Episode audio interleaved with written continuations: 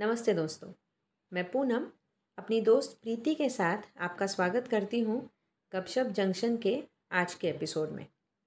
और आज का हमारा टॉपिक है डर हम सबने अपने अंदर एक डर को जगह दे दी है।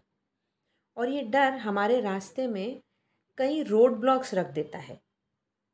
हम डरते हैं कि कहीं मेरा फ़ैसला गलत हो गया तो मैं कामयाब नहीं हो पाऊँ तो मेरा रिश्ता ख़राब हो जाए तो।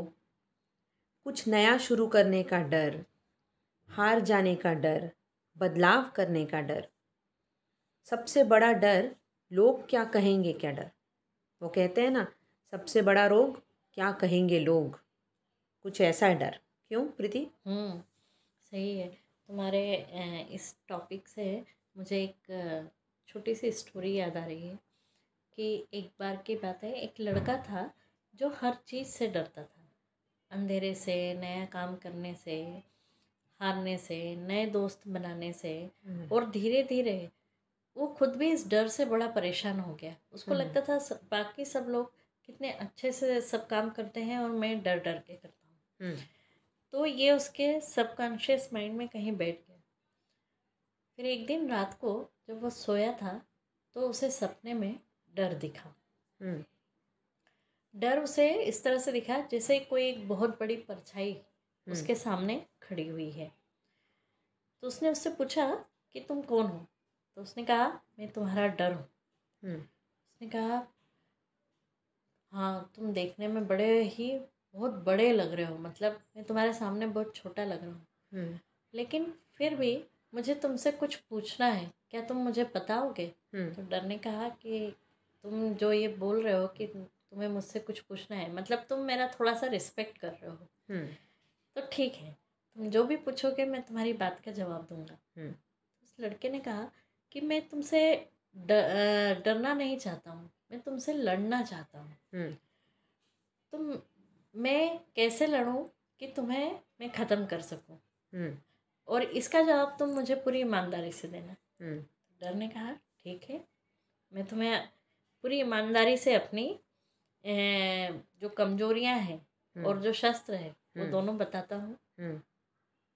तो उसने कहा डर ने कि मेरे पास दो शस्त्र है जिससे हम्म। मैं लोगों को डराता हूँ। हम्म, पहला तो मैं बहुत तेज बोलता हूँ हम्म। जिससे तुम्हें सोचने का मौका ही नहीं मिलता है। मतलब जब आप किसी चीज़ से डरते हो तो आपके दिमाग में कंटिन्यूस थॉट्स चलते हैं।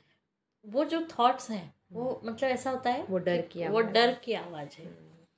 दूसरा मैं बिल्कुल तुम्हारे चेहरे के सामने आकर खड़ा हो जाता हूँ जिससे कि तुम्हारा दृष्टिकोण जो होता है ना वो मैं ब्लॉक कर देता। हूँ हम्म, पूरी तरह से तुम्हें चीज़ों को एक बड़े उससे पर्सपेक्टिव से देखने नहीं देता हूँ। हम्म, हालात का अंदाज़ा ही नहीं आने देता। हाँ। हम्म, तो अगर तुम मुझे हराना चाहते हो हम्म, तो मेरी आवाज़ को नज़रअंदाज करो। हम्म, अगर तुम्हारे कानों में कुछ आवाज़ आ रही है तुम्हारे दिमाग में कुछ आवाज़ आ रही है कि ये काम मत करो तो उसको तुम नज़रअंदाज करो। हम्म, ठीक है? और दूसरा ये है हम्म, कि अपने दृष्टिकोण को विस्तार दो। हम्म। और अपने आप से अपने को थोड़ा सा अलग करके हम्म, जैसे कोई दूसरा हमें देखता है उस हम्म। पर्सपेक्टिव से देखो तुम उस हम्म, दृष्टिकोण से देखो हम्म, तब जब तुम मुझसे थोड़ा सा दूर हो जाओगे हम्म, तब तुम चीज़ों को क्लियरली देख पाओगे। हाँ करेक्ट और उसके बाद में तुम्हारा जो पर्सपेक्टिव है या जो तुम्हारा दृष्टिकोण है वो बदलेगा हम्म, और तुम्हें चीज़ें आसान दिखाई देंगी। हम्म करेक्ट ये अभी जो तुमने ये कहानी सुनाई ना हम्म। तो ये मैंने ना रियल लाइफ में फेस किया है। मैं मतलब क्या हो गया मैं तुमको ये किस्सा बताती हूँ। मैं मेरे डैड की पुरानी गाड़ी लेकर हम लोग कहीं मैं और मम्मी एक काम से निकले थे। हम्म, तो क्या हो गया वो गाड़ी अब क्योंकि बहुत पुरानी थी आठ नौ साल पुरानी है वो गाड़ी तो बीच बीच में कभी कभी धक्के खा के रुकती थी। अच्छा। तो जहाँ हम काम करने गए थे ऑफ़िस से वापस निकले और आते हुए सिग्नल पे हम लोग रुके तो रेड लाइट थी गाड़ी रुकी गाड़ी बंद हो गई। हम्म, तो क्योंकि रेड लाइट पे ही थे सिग्नल पे थे मैंने गाड़ी फिर शांति से शुरू की और फिर जैसे ही सिग्नल ग्रीन हुआ मैंने गाड़ी आगे ले ली। अब ऐसा हो गया कि गाड़ी आगे गई और बीच चौराहे गाड़ी रुक गई। अरे बाप रे। और मम्मी मेरे साथ बैठी हुई थी गाड़ी में। तो जैसे पहले गाड़ी थोड़ी धक्के खा के रुक गई थी वैसे ही बीच चौराहे रुक गई। और मैं सिग्नल में सबसे आगे थी तो मेरे पीछे से गाड़ियाँ आ रही थी। हम्म, तो जैसे ही गाड़ी रुकी मम्मी पैनिक मोड में चली गई। तो उन्होंने एकदम से बोलना शुरू किया कि अरे बाप रे अभी शुरू होगी क्या? अरे पीछे वाले अभी लाइन लगाएँगे अभी हम्म। हॉर्न लगाएँगे सब। अब क्या है ना लेडी गाड़ी चलाती है तो लोगों को लगता है इनको आती नहीं तो गाड़ी चलाते क्यों है? वगैरह। वो इतना कॉन्स्टेंटली बोल रही थी हम्म, कि मुझ मैं फोकस ही नहीं कर पा रही थी गाड़ी पे। हम्म, फिर मैंने सडनली बाहर देखा तो बाहर किसी को कोई फ़र्क नहीं पड़ रहा था। जो हम्म। पीछे से आ रहे थे उन्होंने अंदाज़ा लगा लिया क्योंकि हर ड्राइव करने वाले को अंदाज़ा होता है कि कभी कभी गाड़ी बंद हो जाती है शुरू भी हो जाती है। तो उन्होंने साइड से रास्ता निकाल लिया वो अपने अपने चले गए। जो निकल रहे थे वो भी कुछ मतलब रिएक्शन नहीं दे रहे थे कुछ नहीं वो अपना अपना शान शांति से निकल गए। तो मैंने क्या किया फिर जैसे ही मैंने देखा कि बाहर कोई मुश्किल नहीं है मैंने सबसे पहले मम्मी को बोला मम्मी आप ना दो मिनट एकदम शांत रहिए। मुझे हम्म। देखने दीजिए क्या हो सकता है वरना हम पुलिस वाले को बुला लेंगे। जो सामने खड़ा था। जैसे ही मम्मी चुप हो गई एक विद इन टू और थ्री सेकेंड्स मैंने हम्म। गाड़ी शुरू कर दी और निकाल ली वहाँ से। हम्म, उस दिन मैंने रियलाइज़ किया कि ये जो डर है ना ये हाँ, हमारे अंदर है। हम्म, और जैसे अभी तुमने उस कहानी में बताया वो कॉन्स्टेंटली बोलता है तो हाँ। तुमको सोचने का मौका नहीं मिलता। हाँ, तो जब तक मम्मी कॉन्स्टेंटली कह रही थी कि ये हो जाएगा वो हो जाएगा वो हो जाएगा तब तक एक सिंपल गाड़ी क्लच लगा के गाड़ी को स्टार्ट करना ही मुझसे नहीं हो रहा था। हाँ, जैसे ही मैंने मम्मी को चुप करा दिया बाहर के जो भी एक्सटर्नल फैक्टर्स थे हाँ, उनका मुझ पे कोई असर नहीं हुआ। हम्म। उनकी उनसे मुझे कोई तकलीफ़ नहीं थी। मुझे तकलीफ़ सिर्फ़ एक चीज़ से थी वो थी कि मम्मी ये बोलना हाँ, उनका डर उनका पैनिक होना मुझे डरा रहा था। तो जब वो शांत हो गया गाड़ी तुरंत स्टार्ट हो गई। तो उस वक्त मैंने सोचा कि ये बहुत ज़रूरी है कि हम अपने अंदर के डर को शांत रखें और अपनी ज़िंदगी की जो गाड़ी है हाँ, उस पर एक्सेलरेटर लगाकर स्टेयरिंग व्हील यानी कि उसकी दिशा को उसको ज़िंदगी को जल्दी से जल्दी दिशा दें हाँ, वरना वहीं फंसे रह जाएँगे और उस डर की आवाज़ सुनने में बहुत सारा टाइम निकल जाएगा। हाँ। हम्म, सही है।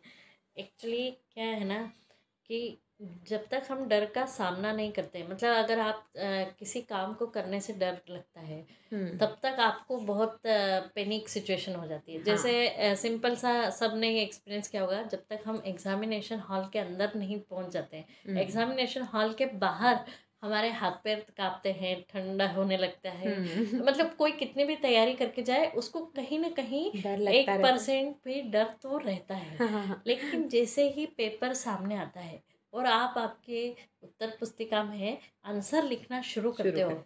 फिर तो आप पीछे मुड़कर देखते नहीं हो। हम्म, चाहे किसी को उसमें दस परसेंट क्यों ना आता हो उस हम्म। पेपर में चाहे नब्बे परसेंट क्यों ना आता हो और किसी को हंड्रेड परसेंट भी। फिर क्या हो जाता है बस एक बार वो गाड़ी स्टार्ट हो गई। आपने वो पेन हाथ में लिया लिखना शुरू किया हाँ। कि फिर तो कोई मतलब वो ही नहीं नहीं हाँ मुड़ते हाँ। ही नहीं है।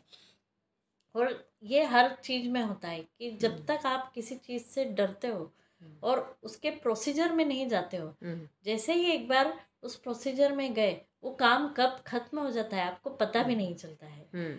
वो कुछ ऐसा ही है ना एक कोट है ना कि। डर के आगे जीत है। जीत है। और जब जब आप डर का सामना करते हो तब तब आप आगे प्रोग्रेस करते हो। हाँ, जैसे एग्जामिनेशन के डर का सामना किया आपने पेपर लिख दिया अब आप प्रोग्रेस करके नई क्लास में गए। Correct correct. वो हो जाता वो है। हो जाता है। नहीं एक्चुअली और ये जो डर है ना हम्म, अ, मैंने एक किताब में पढ़ा था कि ये जो डर है ये सिर्फ़ हमारे ब्रेन का वार्निंग सिग्नल देने का एक मैकेनिज़्म है। हम्म, तो अगर अ, हमारे ब्रेन को लगता है कि यहाँ कुछ गलत हो सकता है या तुमको अलर्ट रखना है कि हम्म। तुम बस फ्लो फ्लो में कुछ कर नहीं जाओ हम्म।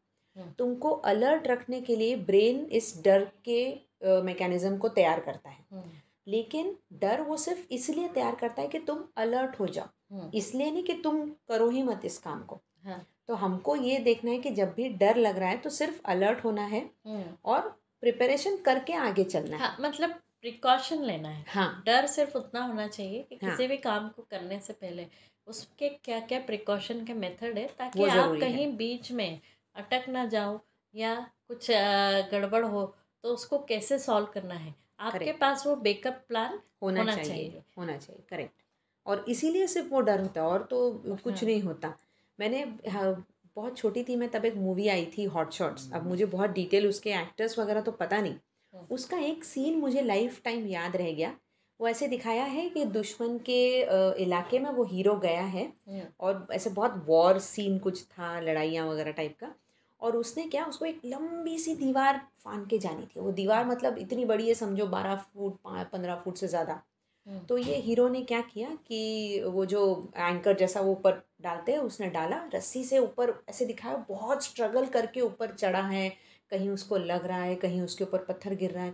इतना चढ़ के वो दीवार फांड के जब दूसरी तरफ़ खड़ा होता है हम्म, तो कैमरा में ऐसा दिखाया है कि अब जो है वो जहाँ खड़ा है हम्म। दीवार सिर्फ़ तीन फीट की है और वो खुद हीरो छः फीट का तगड़ा एकदम लंबा तो वो मूवी बहुत इलॉजिकल चीज़ों के बारे में कुछ थी आई आई डोंट रिमेम्बर पूरी मूवी हाँ, लेकिन वो एक सीन जो है हाँ। वो हम डर से रिलेट कर सकते हैं कि हमारा डर भी वो तीन फीट हाँ। की दीवार जैसा रहता है हम उससे हम बहुत उससे बड़े इतने डरते हैं हाँ, कि स्टार्टिंग में हमको लगता है कितना स्ट्रगल है कितनी बड़ी दीवार है इतना तो पॉसिबल नहीं।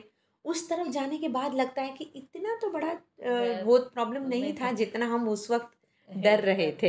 एक्चुअली मैं जब छोटी थी ना तो मैं कॉकरोच से या छिपकली से, इनसे बहुत डर जाती थी। तो मेरी दादी हमेशा बोलती थी कि, तू बड़ी है या छिपकली बड़ी है? तू बड़ी है या कॉकरोच? उसका साइज़ देख और तेरा साइज़ देख। और तो उससे डरती है। जैसे मैं अपनी छोटी बेटी को वो कभी कभी वो बारिश के कीड़ों को देख के ना, ज़ोर से चिल्लाती है आ करके। तो मैं उसको बोलती हूँ वो तेरी साउंड एनर्जी से ही डर के भाग जाएगा बेचारा। तुझे तो उसको हाथ लगाने की भी ज़रूरत नहीं जितने ज़ोर से तुमने चिल्ला दिया वो ऐसे ही पलट गया पीछे। तो ये क्या हो जाता है कि आप डर के सामने कैसे जाते हो हाँ। और उसको कैसे ख़त्म करते हो ये सब आपके इस एटीट्यूड पे डिपेंड करता है। करता है। तो दोस्तों आज का एपिसोड आपको कैसा लगा हमें ज़रूर बताइए और हमसे कांटेक्ट कीजिए। हमारे इंस्टा चैनल पर गपशप जंक्शन पर। फिर मिलते हैं अगले सप्ताह। तब तक के लिए अलविदा। अलविदा दोस्तों।